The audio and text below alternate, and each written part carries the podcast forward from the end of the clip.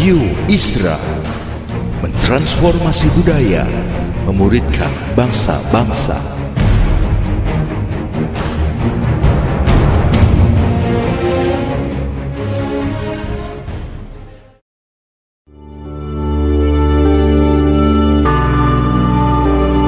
Apostolic Prophetic Messages mengungkapkan pesan dan arahan dari hati Tuhan bagi gerejanya demi menuntaskan mandat kerajaan Allah di Indonesia dan bangsa-bangsa. Selamat mendengarkan.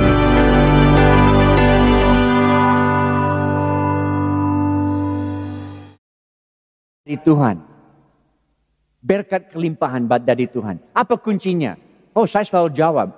Dia harus siap terima kerugian dulu baru siap untuk terima keuntungan. Siap rugi dulu, baru dapat kelimpahan berkat. Saya sudah rugi semua tiga kali dalam hidup saya. Kehilangan semuanya, kehilangan semua pelayanan, semua nama baik, semua aset diambil orang lain. Tiga kali saya kehilangan semua. Dan mulai dari nol. Setiap Januari masuk tahun baru Tuhan selalu tanya, Apakah Jim siap kehilangan semuanya sekali lagi? Dan saya harus jawab, ya Tuhan, saya siap. Karena kasih karunia Tuhan cukup bagi saya.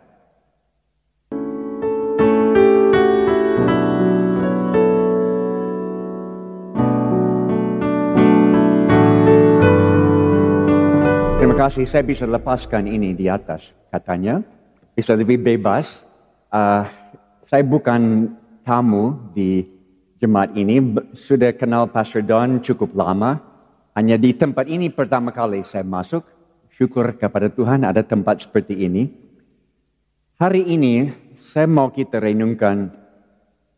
Karena tiga minggu lalu kita merayakan hari Pentakosta. Pada waktu kuasa Tuhan turun dan melahirkan gereja yang meledak dan sampai hari ini tidak bisa di stop. Waktu kita pikir hal itu, selalu ada kuasa Tuhan yang muncul dalam pikiran. Tapi kuasa Tuhan seperti apa? Banyak anak muda, saya lihat hari ini uh, lebih banyak anak muda. Kami juga layani di Papua kebanyakan anak muda dan banyak anak muda mau supaya Efesus pasal 3, 3 ayat 20 terjadi. Tuhan sanggup melakukan jauh lebih daripada apa yang kita bisa pikirkan dan doakan. Saya mau Tuhan melakukan sesuatu yang di luar pikiran saya dalam hidup ini. Tetapi walaupun ada kemauan seperti itu, mulainya di mana? Dan pada saatnya mau mulai buat sesuatu besar bagi Tuhan, kita berhadapan dengan kekurangan kita sendiri. Kelemahan kita sendiri. Dan pada saatnya itu, Tuhan bisa datang dengan kuasanya. Karena waktu saya bergerak di dalam kelemahanku, Tuhan juga bergerak di dalam kelemahanku. Saya mau mengulangi kata ini, kata kalimat ini. Karena ini kuncinya hari ini. Pada saatnya saya bergerak di dalam kelemahanku, Tuhan juga bergerak di dalam kelemahanku. Matius pasal 14 ayat 22 dan terus jangan buka saya kan ini cerita yang kita tahu waktu Yesus berjalan di atas air menuju perahu di mana murid-murid ada, dan dia panggil Petrus. Dan dia bilang, hei Petrus keluar dari perahu menuju ke saya, jalan ke atas, ke atas air. Dan Petrus tinggalkan perahu dan dia jalan di atas air. Sampai dia mulai dengar suara dari ombak-ombak, angin, dan melihat air, baru dia mulai tenggelam. Saya mau tanya, sebelum kita teruskan, dalam hidupmu saudara, perahu merupakan apa? Apa perahu di dalam hidupmu?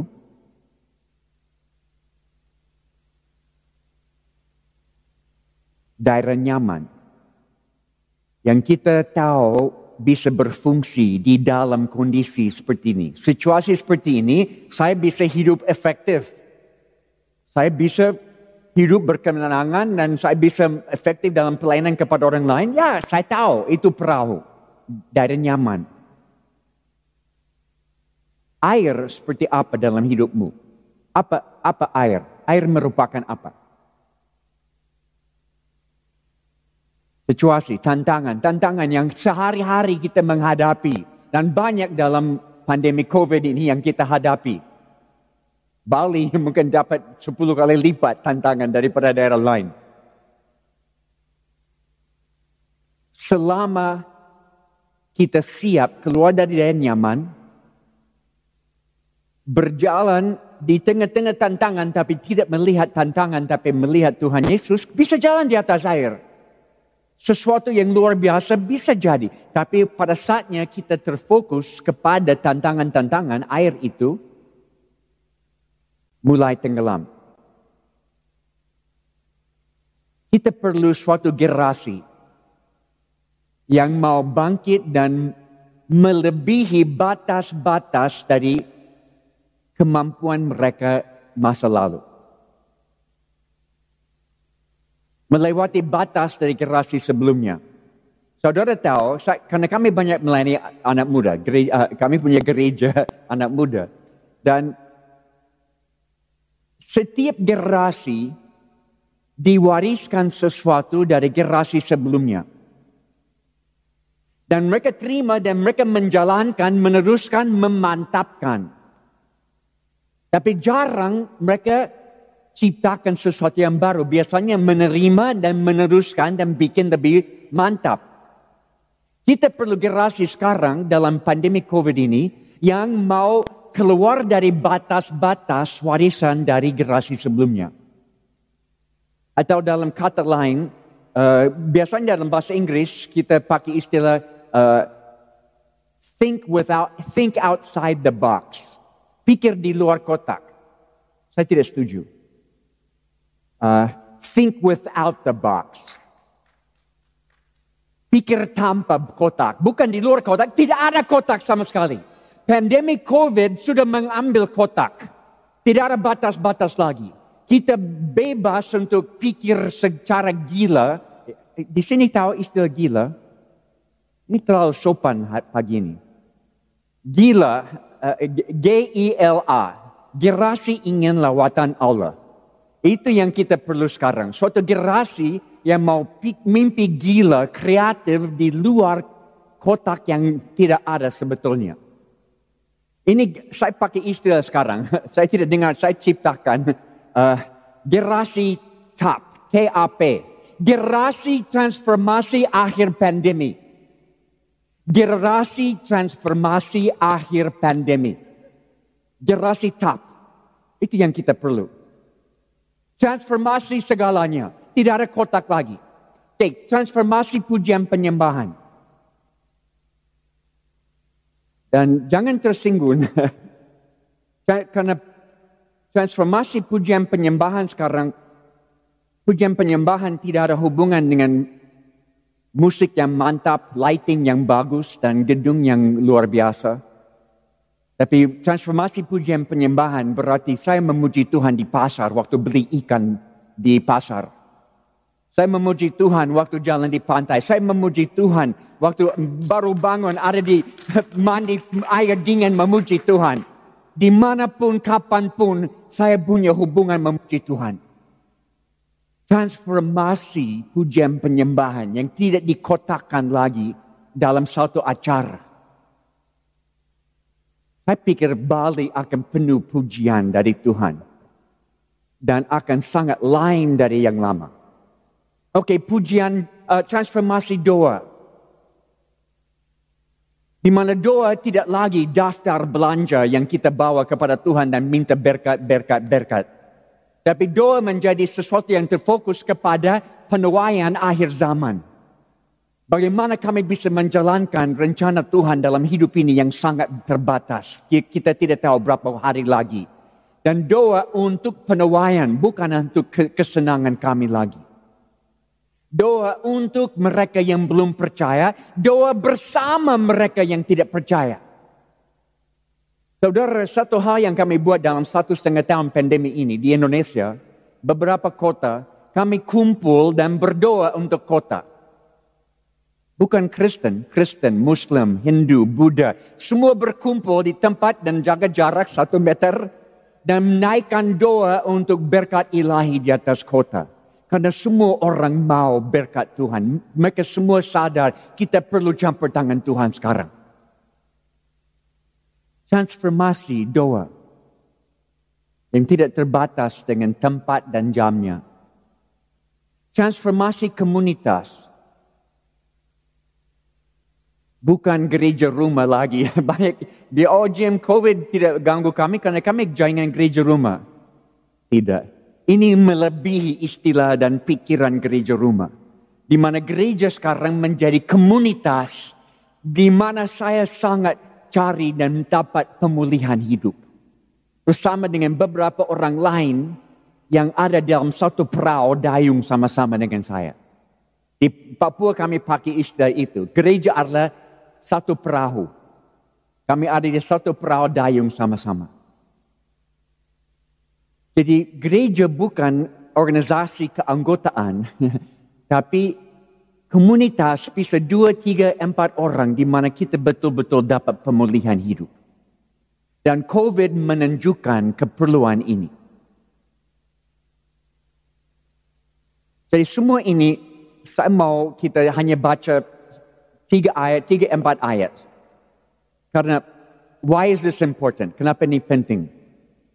Pastor Don saya, generasi kami, waktu kami muda, mungkin di seluruh dunia waktu itu, 80% penduduk hmm, terbuka dengan agama, terpengaruh dengan agama. Sekarang, generasimu 15 persen. Dan dalam COVID, karena banyak aktivitas dan formalitas agama tidak bisa jalankan, banyak jenuh dengan agama, tetapi keperluan rohani sangat tinggi.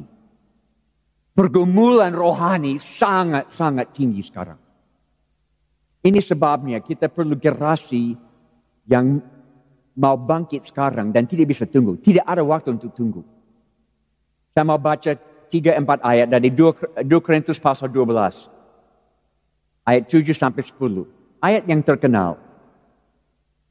Paulus berkata demikian. Dan supaya aku jangan meninggikan diri karena pernyataan-pernyataan yang luar biasa itu, maka aku diberi suatu duri di dalam dagingku.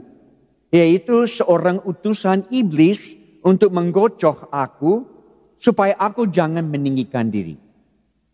Tentang hal itu aku sudah tiga kali berseru kepada Tuhan. Supaya utusan iblis itu mundur daripadaku. Tetapi jawab Tuhan kepadaku, cukuplah kasih karuniaku bagimu. Sebab justru dalam kelemahanku, kekelemahanlah kuasa Tuhan, kuasaku menjadi sempurna. Sebab itu terlebih suka aku bermegah atas kelemahanku supaya kuasa Kristus turun menanggung aku. Karena itu aku akan senang dan rela di dalam kelemahan, di dalam siksaan, di dalam kesukaran, di dalam penganiayaan, di dalam uh, kesesakan, di dalam pandemi COVID. Terima kasih Tuhan karena Kristus. Sebab jika aku lemah, maka aku kuat. Terima kasih atas COVID. Kita akan lihat hal ini, tapi ayat-ayat ini ditulis Paulus, sebetulnya ayat-ayat sebelumnya, ayat 1 sampai 6, ini seperti mm, lamaran kerja. Dia sudah tulis semua kredit yang dia punya dalam hidupnya. Oh saya mengalami hal-hal yang orang lain tidak alami. Saya melihat hal-hal yang orang lain tidak lihat. Saya punya hubungan dengan Tuhan yang lebih dalam daripada orang lain. Tapi saudara tahu lebih banyak berkat, lebih banyak cenderung manusia tinggi hati, sombong. Kadang-kadang hidup kita yang kita nikmati ada pada saatnya kita tidak punya apa-apa.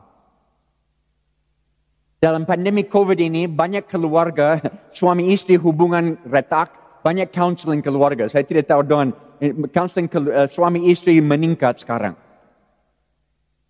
Dan satu pertanyaan saya selalu tanya suami istri yang datang untuk counseling. Dalam pernikahanmu, kapankah waktu paling indah?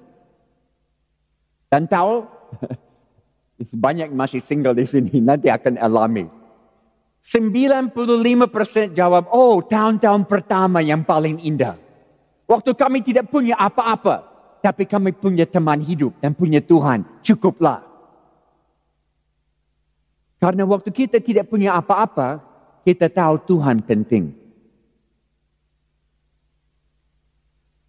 Kita tidak tahu apa yang kita perlu. Mungkin dalam pelayanan, oh perlu per, per, perlu kendaraan, perlu fasilitas, perlu alat-alat musik canggih, perlu gedung bagi, perlu ini ini. Sebetulnya mungkin tidak perlu. Atau pribadi. Saya rasa perlu ini, ini, ini. Di Papua banyak anak muda bilang, Jim saya tidak bisa maju karena saya lahir di perlaman. Kalau saya lahir di kota, saya dapat banyak kesempatan seperti anak lain, saya bisa maju. Tidak. Kamu lahir di mana Tuhan tentukan bagimu. Tidak salah.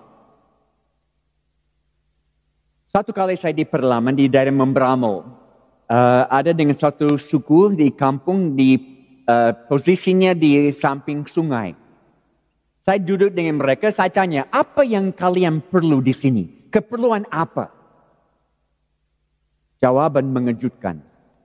Mereka bilang, Jim kami perlu ikan di dalam kaleng. Ikan di dalam kaleng, ada sungai, banyak ikan. Ikan kaleng kenapa? Karena pernah ada pedagang-pedagang lewat cari kulit buaya. Dan waktu mereka dapat kulit buaya, mereka bayar dengan kaleng-kaleng ikan. Dan mereka pikir, oh ikan di dalam kaleng. Itu yang paling kami sudah tiba, kami sudah maju. Mereka pikir itu tanda kemajuan, masuk dunia modern karena makan ikan di dalam kaleng. Kita tidak selalu tahu apa yang kita perlu. Tapi Tuhan tahu.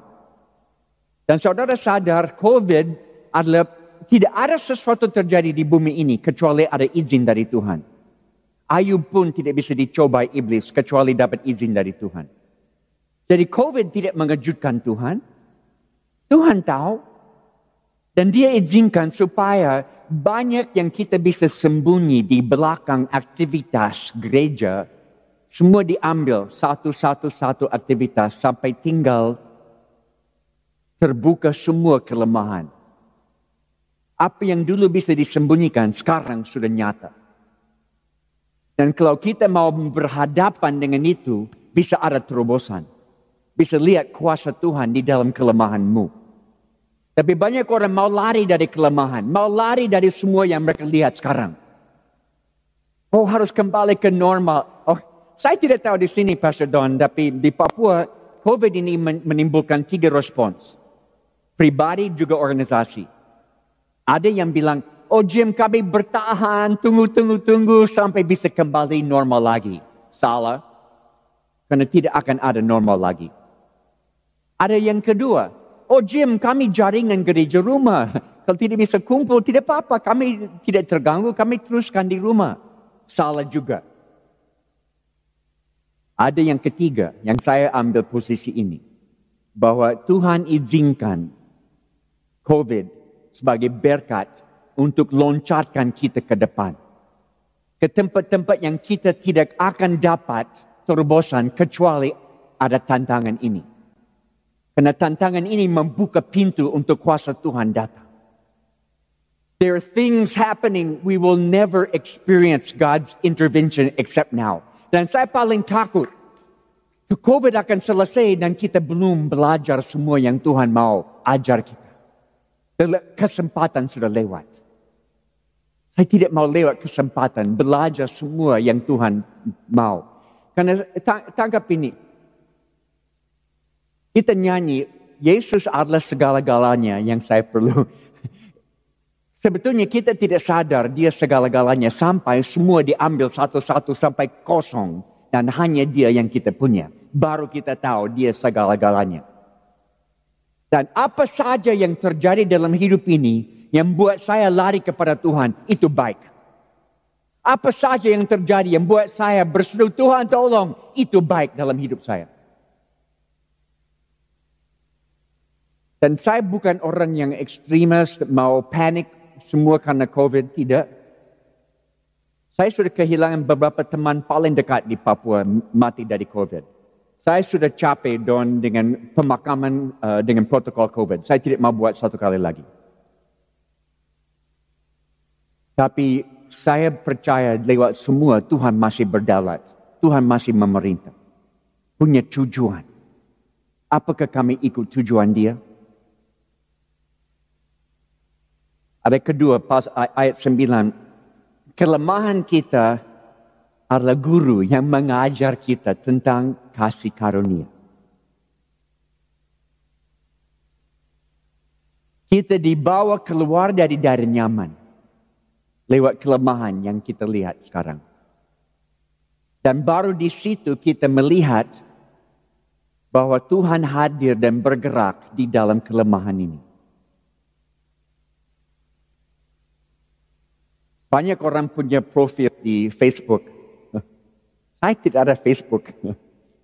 Uh, saya takut ada Facebook dan mereka tulis, oh ini Jim Yos, dia begini, begini, begini.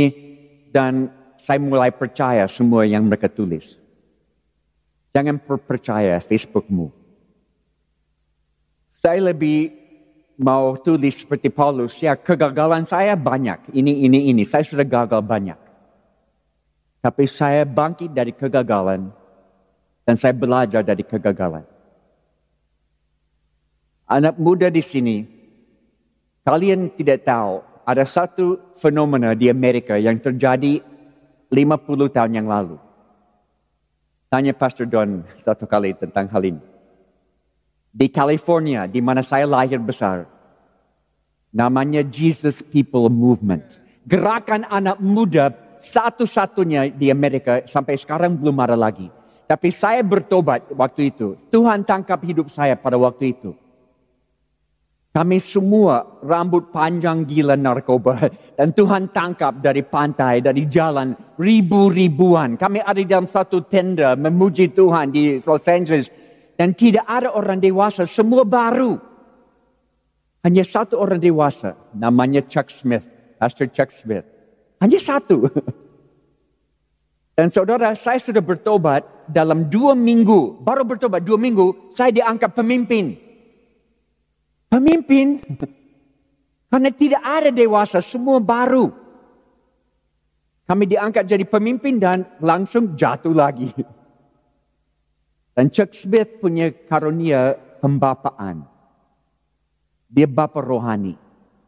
Dan dia angkat kami dia bilang coba lagi, saya percaya kamu bisa.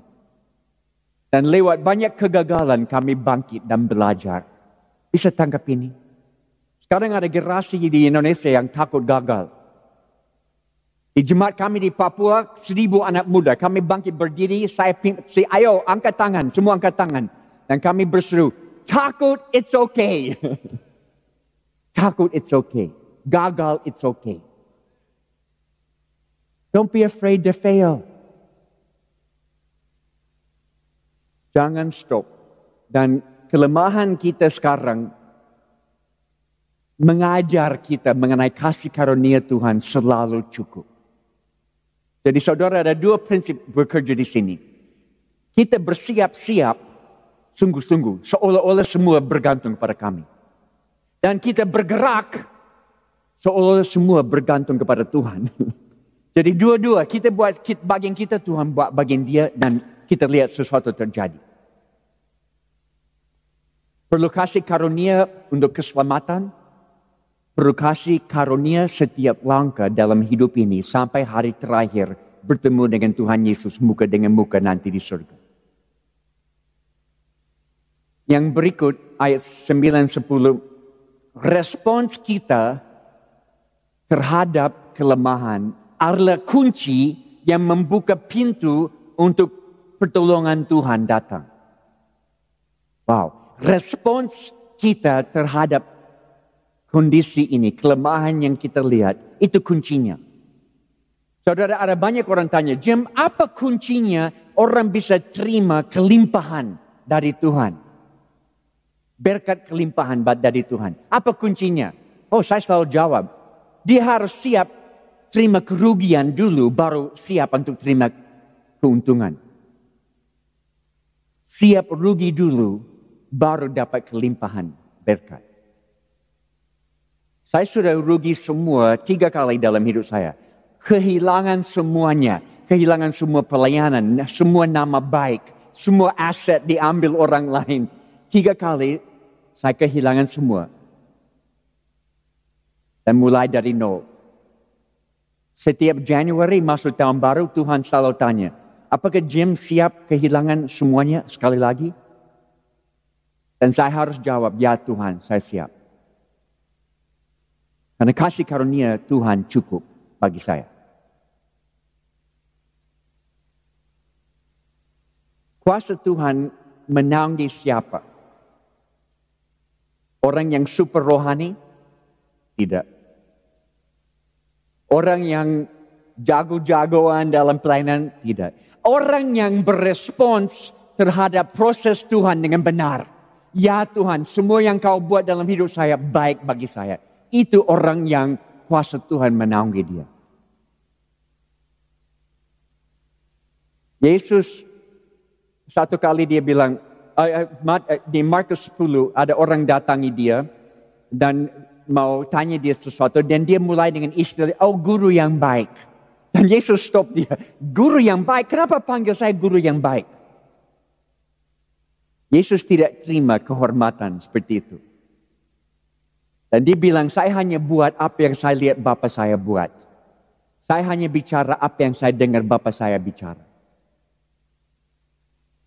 Karena Galatia 2 ayat 20, saya sudah mati dan hidup. Sekarang saya hidup di Kristus. Kristus. Saya, saya sudah mati bersama Kristus. Sekarang saya hidup di dalam Dia. Ini kalau saya sudah mati, COVID tidak akan menakutkan.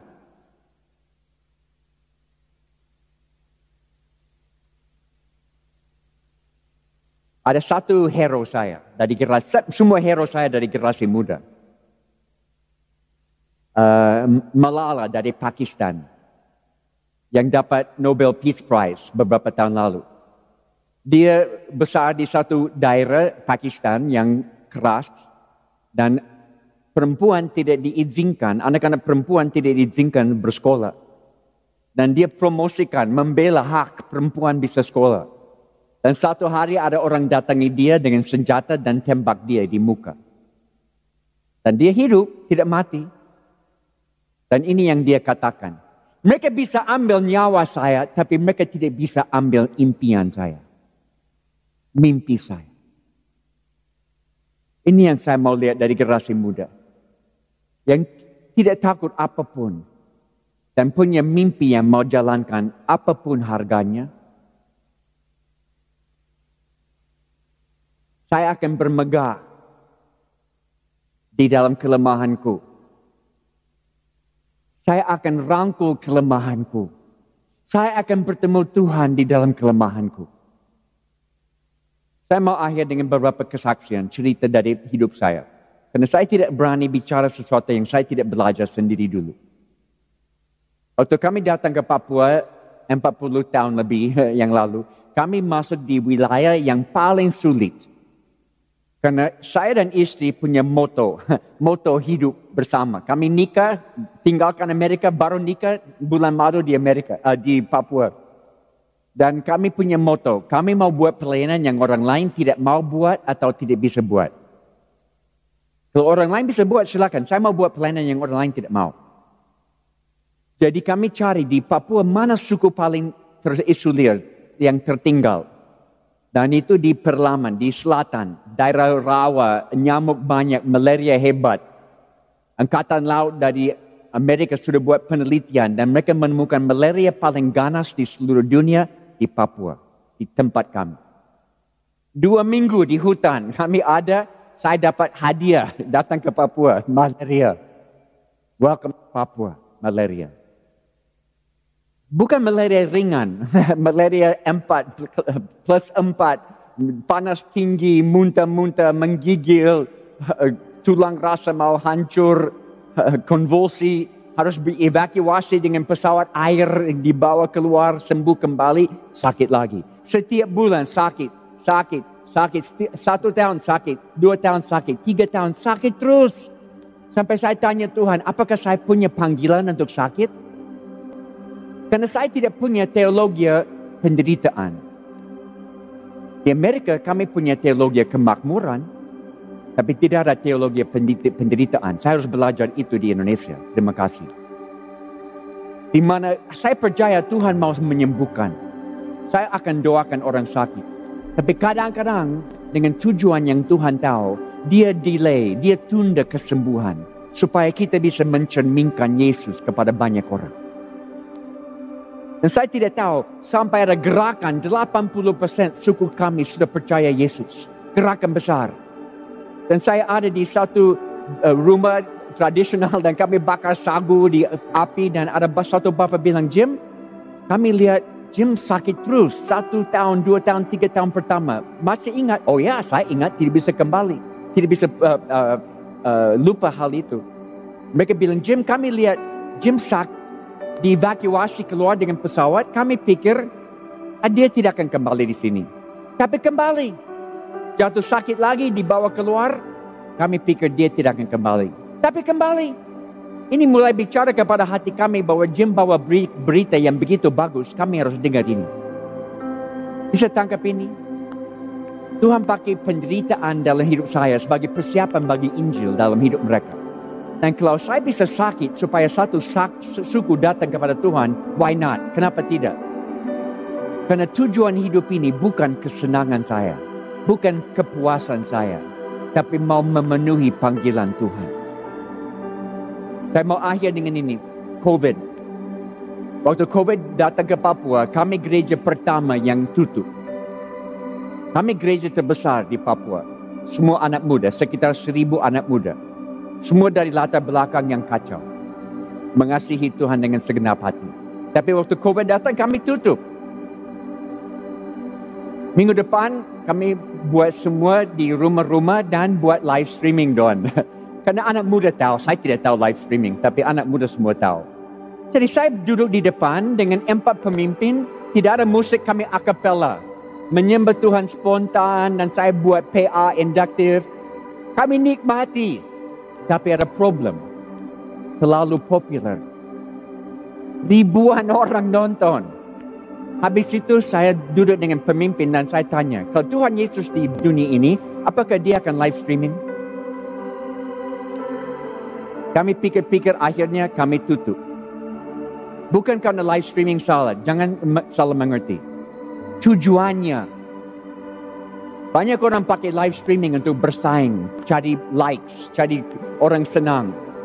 Tujuannya harus amanah agung, memuridkan bangsa-bangsa, bikin murid yang bikin murid yang bikin murid.